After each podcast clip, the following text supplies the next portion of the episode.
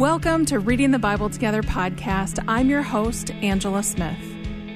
I love what John Wesley says about this. He, he says, I, I, am this creature of a day, uh, passing away, about to enter into this eternal chasm. I want to know one thing I want to know the way of life. God has written it in a book. Oh, give me that book. No matter what the price, give me the book of God. This series, we're looking at Second Timothy. It's Paul's last letter to Timothy, and there are only four chapters, but they pack a punch. I am so glad you've joined us. Today we are talking about 2 Timothy 3 10 through 17. And when I was asking my coworkers about, who, you know, who should I talk to about 2 Timothy, Paul Perot, who you know from Mornings with Carmen, said, "Oh, you should talk to Jason Meyer. He he's just great. You're gonna you're, you just need to talk to him." And so I reached out, and he said yes. And he is the lead pastor of Urban Refuge Church in Minneapolis. Thanks for being here, Jason. Thanks for saying yes. Thrilled to be here. Thank you. so I've been having my guest. We start out with the guest reading the text. Would you mind doing that? Love to. 2 Timothy 3, verse 10. You, however, have followed my teaching, my conduct, my aim in life, my faith, my patience, my love, my steadfastness, my persecutions and sufferings that happened to me at Antioch, at Iconium, and at Lystra, which persecutions I endured, yet from them all the Lord rescued me.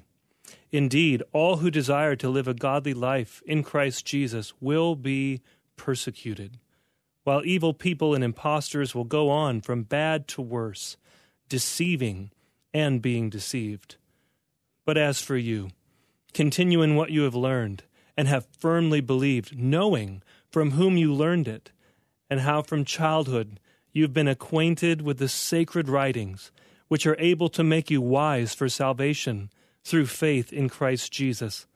All Scripture is breathed out by God and profitable for teaching, for reproof, for correction, and for training in righteousness, that the man of God may be competent, equipped for every good work. What translation is that? That's the uh, ESV. I like that. I read the NLT and the NIV. I hadn't read that one. It's like just slightly different. I love when you read different translations and different things stand out to you. Or sometimes I like to nerd out really hard and go to blueletterbible.org yes. and look at the original text Amen. too. So, what stands out to you in this passage? Uh, well, there's there's so many things. Um, probably the the number one thing that that I hope people can see is in verse 15 and 16 and 17, Paul is laying out for Timothy the, the message of Scripture, which is to make you wise for salvation through faith in Christ Jesus, the inspiration of Scripture, where he says in verse 16 it's breathed out by God, and the sufficiency of Scripture in verse 17, where he says that the, the man of God may be competent, equipped for every good work. So just the the teaching on Scripture here is so incredibly rich, and uh, I think we're really helped by some of the word studies that happen. You know, we throw around this term "inspiration of Scripture," mm-hmm. and uh, it's hard to for some people to know what it means. I like the translation that says "breathed out" by God, because the word is theopneustos, which literally means to breathe out. So we think inspire means to breathe in, mm. expire, not like an expiration yeah. date, but expire to breathe out. And that's what this word is. But you can see why we don't say the expiration of Scripture because right. it sounds like yeah. milk that's about to expire. But the beauty of this picture is just like in Genesis 1, where God breathes into the man his breath of life. Mm-hmm. Now it's saying, God has breathed that breath of life into a book. And when we read it, we are breathing in mm. the very life giving breath of God. Mm. That's what it means that Scripture is breathed out by God, so that when you breathe it in, we really are not just breathing in like information, but transformation, that life giving mm-hmm. breath of God. It's beautiful. It is. When you were talking, I was thinking about the Chronicles of Narnia, Lion, the Witch, and the Wardrobe, when, um, why am I totally blanking on the lion's name? Aslan. Aslan at, after the battle, yes. breathes out and brings life back to the people. That's right. And I love that that you that you coupled that with God breathed out and we breathe in. Mm-hmm. And because it's breathed out, that follows then with what he says because it's breathed out, therefore it's useful, it's mm-hmm. profitable, like it works. It teaches, it reproves, it corrects, it trains. So there's two things that we talk about being constructive, teaching and training, and then restorative or corrective, reproof, correction. But verse 17 is powerful. It says, That the man of God may be competent, equipped for every good work. Those two words there are really, uh, there's a noun form and a verb form, artios, which means to be sufficient or complete. Exartizo, the verb form, means to be made sufficient. So when you're uh, speaking and you want to emphasize something, you could yell raise your voice, something like that for emphasis. When you're writing, you repeat yourself. Mm. And so to have these two words right next to each other, the noun and the verb, Paul's trying to say so that you can be doubly sufficient, thoroughly equipped mm. or furnished for every good work. So a lot of times, uh, the battle for the Bible gets a lot of attention for defending uh, the fact that it's God's word, God breathed. I love what Spurgeon says. He says the the the Bible's like a caged lion. You don't have to defend it; just let it out of the cage. it's it's going to do its work. Mm-hmm. But so often we lose the battle for the Bible, not to believe just in the inspiration of the Bible, but the sufficiency of the Bible. Mm. To really believe, trust the Lord's word to do the Lord's work. Mm-hmm.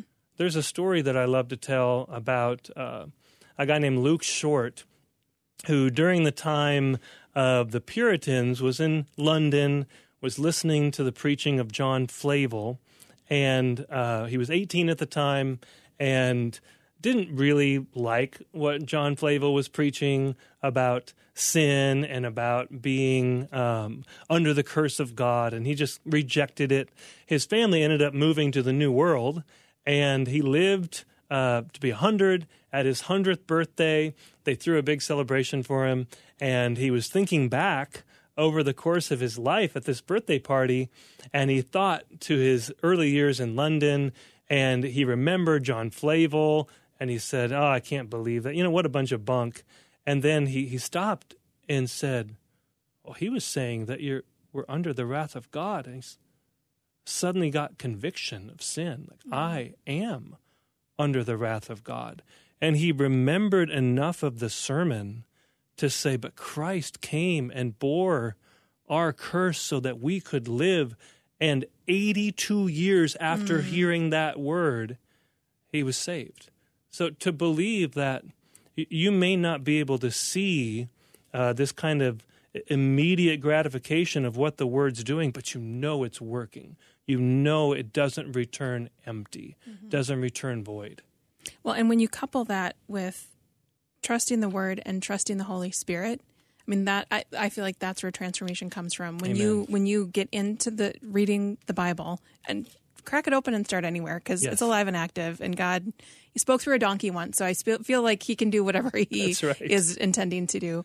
And couple that with inviting the Holy Spirit in to, um, to seek to to cleanse, to um, create an you know create a clean heart in me, mm-hmm. um, and search you know to search us. That that's where the transformation can comes from can come from. And I, I think you know just like the Luke Short remembered a sermon about scripture like i'm thinking about the tension between we need to speak the word mm-hmm. and there's a job that only the holy spirit can do like Amen. it's not our job to bring about change in people yep.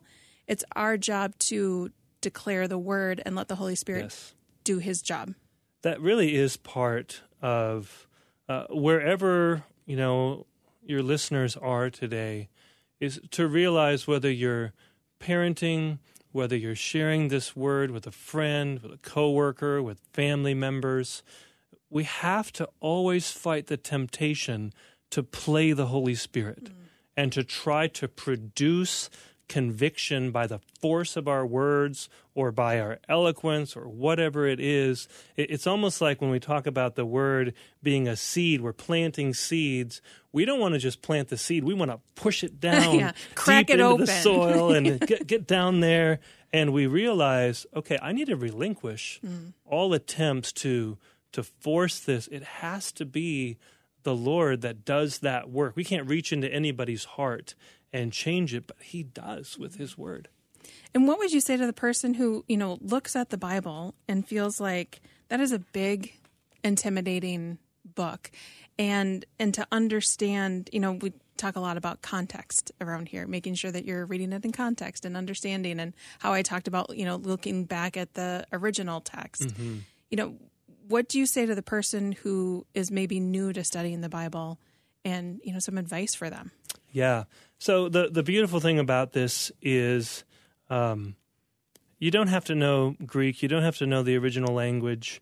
Um, actually, right here in this text is the answer in verse 15. We often call it the the doctrine of the clarity of Scripture, mm-hmm. and it doesn't mean that Scripture is all equally clear and easy to understand uh, Peter says in, in 2 Timothy 3.16, our, our, brother Paul, there's some things that are hard to understand in Scripture, like in Paul's writings, uh, and they can easily be twisted to their own destruction, you know, as they do with the rest of the Scriptures. So we're not saying that all of the Bible is equally clear or equally easy, but the message of how to be saved, how to be right with God, how to have this relationship with God. God, it is clear from Scripture. Like when you read verse 15, these sacred writings are able to make you wise for salvation through faith in Christ Jesus. I love what John Wesley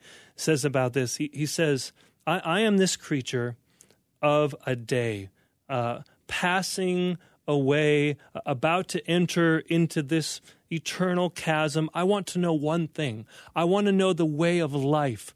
God has written it in a book. Mm. Oh, give me that book.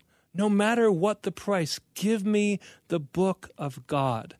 So, to believe actually that God is speaking to me through this, I don't have to understand it all or articulate it all to be transformed by it. Mm-hmm. Um, like we, we hear later in Second Peter, his his divine promises are able to give you all that you need for life and godliness. So if you're wanting to follow the Lord, he's saying in his word, I have enough here for you to direct your steps so that you can uh, follow me, love me, but but even better, know that I love you. Mm. I think sometimes as a pastor, I get people that come in and uh, they'll say, I feel like uh, I'm just really discouraged. Uh, I feel like the Lord is, is really uh, irritated and, and angry at me. And I'll uh, reply back and say, Well, where has God made that clear to you? And they'll say, Well, he, he hasn't really. I, I guess I just feel that way. And so I'll, I'll gently mm-hmm. say, I think maybe what's happening is it's very easy for us to practice projection. Mm-hmm. That is, to think that God must feel about us the way that we feel about us.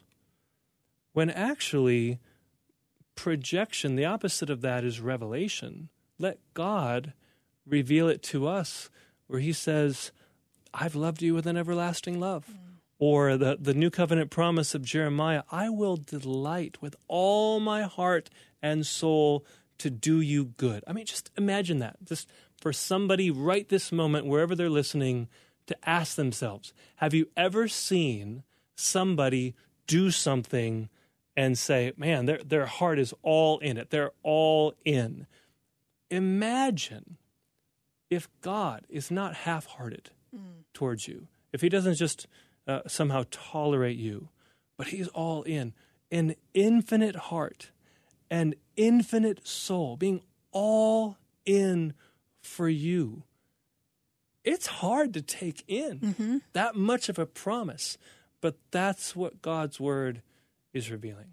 I remember standing on the edge of the Grand Canyon, and it I, I was there. I could, it was right in front of me. I could see it, but it was so vast that my senses had a hard time taking in how big it was, and to see a, hel- a teeny tiny helicopter down on the bottom. And I remember standing there thinking, "This is like God's love and grace for me. I can see it. It's right there." But my senses cannot comprehend it. It's boundless. Yeah. To comprehend what is the height and the breadth and the length and the depth of the love of Christ, which surpasses knowledge. So he's he's asking, he's praying in Ephesians three for a knowledge that is unknowable, that goes beyond knowledge. It's like a mountain peak that you can never get to the top of, but it doesn't mean don't try. It means the the higher up you scale, the more of the panorama of the vista that you see, like new sights of His love for us. Uh, and I love the idea that uh, in the coming ages, He's going to show us what is the, the riches of His grace in kindness. I mean, I remember as a kid being a little bit uh, scared of heaven, and uh, the reason is because one time I asked somebody at church, like, you know, what's what's heaven like? And they very poor advice said, well, just think of it like an eternal church service. And so I took my church young service, child, which felt okay. really boring, and multiplied it by eternity. And it didn't feel like good news. I mean, I was a little, I was more scared of hell, but I was scared in a sense of heaven. But then when you realize, no, what, what heaven is, is this, it's going to take eternity for an infinite God to display his boundless love for us. Like every day, you get a new revelation of it. Just when you thought, can't get any better than this, can't get any higher than this, then the next day you're you're blown away even more. Mm-hmm. Like that's that's what eternity is going to be like for those in Christ. Well, and that that love is available to us now, even though we can't Amen. comprehend it. Yes. Susie Larson often says she thinks she feels like a lot of people live saved, but they don't live loved. They don't understand. They don't grasp how much God loves them. It's the living under the condemnation instead of living under conviction, where condemnation would say, "I'm bad," and conviction would say, "I've done something bad," but Christ has made it right, Yes. and I can be right with Christ because of the work that He did. Amen. 100%. I, I think uh, what needs to be stated in this passage that's often overlooked because uh, realistically, verses 15 to 17 get all the attention because they're so glorious. Paul's main message in, in 2 Timothy is he's preparing Timothy to suffer. So in chapter 3, verses 1 to 9, he gives all of these statements of those who are not following Christ. What does their life look like? They're, they're all wrapped up in themselves, lovers of self, lovers of pleasure, haters of God, insolent, arrogant, boastful. And yet he says now, look at the opposite, Timothy. This is you. These list of vices, here's this list of virtues. You followed my teaching, conduct, aim in life, faith, patience, love, steadfastness. So he shows you're, you're living a different way than those false teachers. But what really stands out is he says, You know my persecutions and sufferings. So these are these happened to him on his first missionary journey in Acts 13, started in Pisidian Antioch, modern day Turkey. And as he proclaimed the word, some people believed, but then the, the next week, the at the synagogue, the whole city is at the door, uh, ready to hear the message. The Jews get jealous, they incite the leaders against them, and they're kicked out. The next place they go is Iconium. And there they again preach the word, people believe. There's jealousy, they stir up the leaders, they're threatening, they're they're planning to stone them. So they get word of this and leave. And the next place at Lystra, they actually were stoned. Hmm. And then Paul goes afterwards. They th- they drag him out of the city, think he's dead. He he revives, and what does he do? He goes back. And they even go back through these towns, and his message is we were strengthening the disciples, telling them. So here's a strengthening word through many trials and tribulations, you must enter the kingdom. Acts 14. So he's trying to say it's going to be hard. And the, the, the puzzle here is it looks like those who are opposing God are actually advancing. That mm. things are going well for them. That's what he says. They're, they they go from bad to worse, and yet they're advancing. And yet, those who want to live a godly life are going to be persecuted. And yet, he's trying to strengthen Timothy to be able to understand that, to be able to receive that. But I think here's the thing that's most missed about this passage. When we think persecution, we often think non Christians persecuting Christians, the world persecuting the church. The, the problem with that is Paul saying, in these last days, why is it going to be so difficult? People have always been lovers of self, lovers of money. I mean, ever since Genesis 3 in the fall, people have been like this. What he's saying is what's always been true in the world is now true even in the church. Mm. Just like Jannes and Jambres opposed Moses from within, you are going to be persecuted and opposed within the church. That's why he's been telling them be gentle when you correct people in the church who are in opposition to you. God may grant repentance. So he's preparing Timothy not to be blindsided to think, well, we're going to get it from outside the church. He's saying, in these last days, the, the conflict and the persecution and the opposition is even going to come from within. Be ready, Timothy. Don't move away from the Word of God and think, we need some secret weapon then. If, if it's so bad in these last days, he's saying, keep patiently teaching, knowing the legacy that you have from your grandmother and your mother and from me and understand that God's word is going to continue to do God's work. Persevere with patience. Well, and then no accident that then that's when he starts talking about the love exactly. that, that God has for us. Exactly. Is there any last thing that you want to make sure that we talk about from this section before we wrap up? I think one of the uh, things I want to say is I, I, once heard Bart Ehrman, who's a skeptic, uh, talking about um, an introduction to the Bible class, and he said, "How many of you have read uh, at that time Dan Brown's Da Vinci Code was big? How many of you have read that?" And everybody raised their hand. And then he said, "How many of you have read the the whole Bible?" So no one raised their hand. He said, "So let me get this straight. Some of you really are Christians, claim to be followers of Jesus." You've read Dan Brown, but you believe, you, you're telling me, you believe God wrote a book and you haven't read it. Mm. I don't understand. So I think that's what we're saying, even with this podcast. God wrote a book. Let's read it. Let's believe it. Let's receive it. Mm, amen. Jason, thank you. This time went by so fast. Thank it you was so very much. fast. Thank you. Thank you for joining us for this conversation about 2 Timothy 3 10 through 17. If you'd like more information about Jason Meyer, you can check out the show notes. Make sure you subscribe to the podcast so you don't miss any episodes, and we'll see you next time for 2 Timothy 4 1 through 8. The Reading the Bible Together podcast is a production of Faith Radio and Northwestern Media. Hosted, produced, and edited by Angela Smith.